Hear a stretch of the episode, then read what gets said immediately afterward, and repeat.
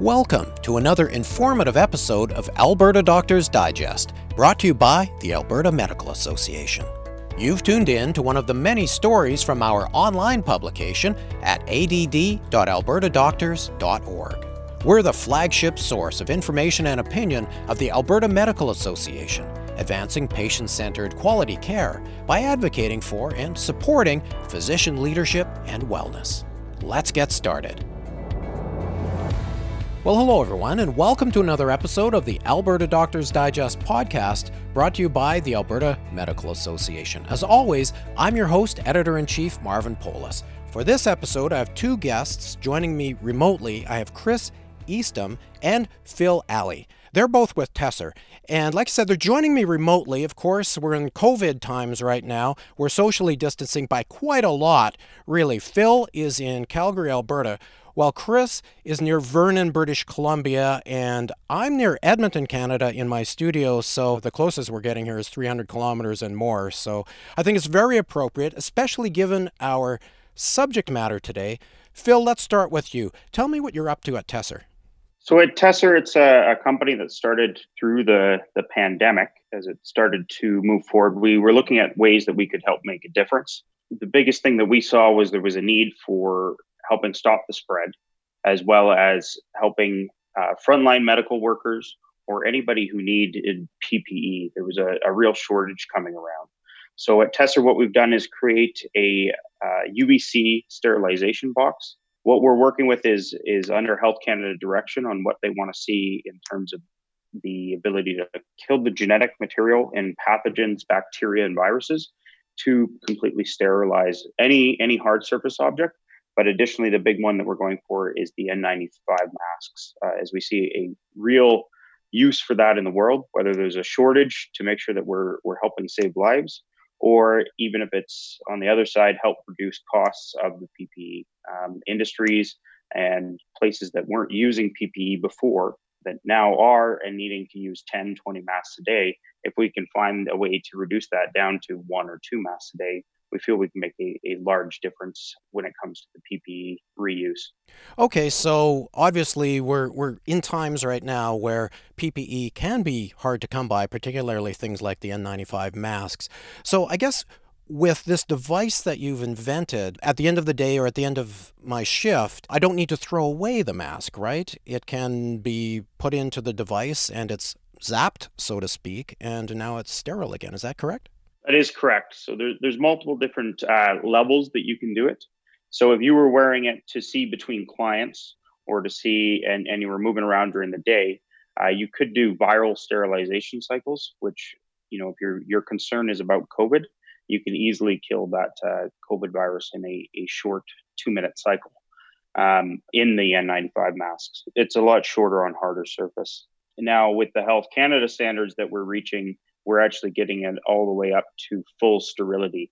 Uh, and that's what they want to see is that they could use it in hospitals, actual surgical rooms if they needed to, um, in any sort of healthcare setting.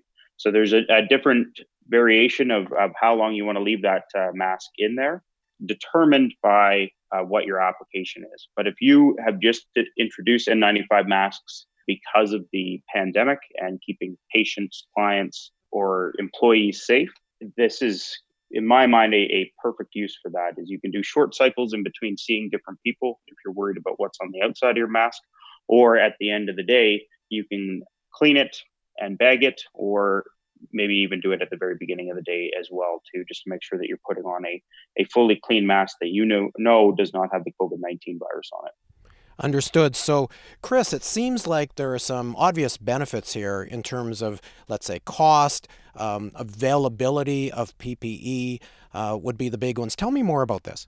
Doctors or nurses or old folks' homes uh, could be using um, different masks between patients. Uh, each one of those N95 masks could range between three to eight dollars, depending on which one you want. And by using our technology to sterilize it, the cost that these companies are going to incur is obviously going to go down because you could reuse these masks. So, um, obviously, apart from helping uh, stop the spread of COVID 19, we think that we can help companies save quite a bit of uh, money and efficiencies by, by using this technology. Now, there really is an obvious benefit here in the medical field, in hospitals and clinics and that sort of thing. They would be going through hundreds, maybe thousands of masks a day. Can you handle that kind of volume with your devices? So, the device uh, for the COVID virus uh, can right now fit about 16 masks in it uh, and a two minute cycle. So, you can be cleaning 16 masks every two minutes and then reloading it through. So, in terms of if you're looking at thousands, uh, there is would it be a need for a few more units than just that? Um, but we're also looking at possibly if the need for that continues and the pandemic rages on, we are looking at just building a, a speeded up version that is purely just for masks. The product that we have right now is built for versatility in the way that uh, if you don't want it just for masks, there's still all the operating tools that you want to put in there, um, even tools in, in a manufacturing environment where you're sharing anything uh, that can fit in there, as well as the other types of PPE that you see in terms of the visors that people wear. So the hard plastics um, react very well to the UVC in terms of uh, quick clean on those as well. Phil, I want to return to the topic of certifications. You mentioned that you're working with Health Canada. Are you working with anybody else? I, I think I heard that you're working with Alberta Innovates, for instance. Yeah, so Alberta Innovates and InnoTech, which is the, uh, the technical research labs of the Alberta Innovates um, here, um, which is so a government funded um, government funded institution uh, that's put in place to help spur tech uh, or any innovations in Alberta, and that's something to try and move forward in the economy, whether it's in the oil and gas sector or outside of it. They've partnered with us, InnoTech has, in, in validating this technology and continuing to test. It's one of the reasons we've been able to turn this around uh, very quickly is, is the help that we've received from Alberta Innovates, as well as uh, pulling in partnerships with the University of Alberta, one of the first universities to have the live virus uh, uh available for testing in the in their level three biocontainment facilities. Excellent. Well, I can certainly see how when COVID eventually dies down, I may still want to have one of these devices at my medical clinic. And maybe the focus isn't not going to be COVID 19 anymore, but maybe it's going to be influenza or the common cold or that sort of thing. Will I be able to have one of these boxes that will basically handle anything? Yes, exactly. So, we are making the boxes reprogrammable too because we're aware of well it's covid now but what could it be coming up? So if you if you buy this box right now for uh, covid sterilization covid sanitization it's fine. We'll set that cycle time for what it is. However if there's and it'll kill anything below that on the curves too including the influenza virus including um, I think we looked at the MS2 virus, uh, the MERS virus, other coronaviruses which are what the scientists are saying are the most popular to cause uh, future pandemics.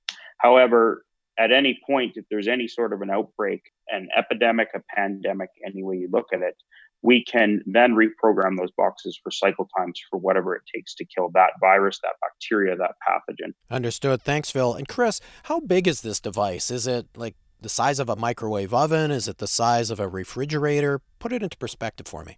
Yeah, so I'd probably describe it as a large microwave. The actual space within the unit that can be uh, used for sanitization or sterilization is one and a half square feet. But I believe it stands, what is it, Phil, two and a half by two and a half? Yeah, it is 28 and a half inches by 28 and a half inches by 23 inches deep. So um, it would be like a large microwave oven the the inside for where you can sterilize or sanitize is one and a half square feet. This sounds like an amazing device that is going to be very applicable, particularly to healthcare. Where can our listeners learn more about it? We post a lot of information on our LinkedIn. Uh, we also have a website, www.tesser.ca, as well as our Instagram, Tesser Tech. Okay. And last word to you, Phil. Anything you want to add? I really appreciate you having us on and, and helping us get uh, the message of what we're trying to do out into the world. Again, we feel this is applicable across Alberta, Canada, and, and anywhere that's struggling with this. And our goal is to really make a difference. And, and that could be in our mind, we're talking about reducing PPE costs, but at the same time, we also look at it as any any chance that we're reducing the spread uh, or the probability that it's going to spread is going to save lives, and that's what's important to us at Tesser. Well said. Well, Phil, Chris, thank you for joining me. Thank you very much, Thanks, Marvin. Marvin. Thanks again for tuning in to Alberta Doctors Digest, brought to you by the Alberta Medical Association. This has been just one of the many stories from the current issue of our online publication. You can read the entire publication at add.albertadoctors.org. See you next time.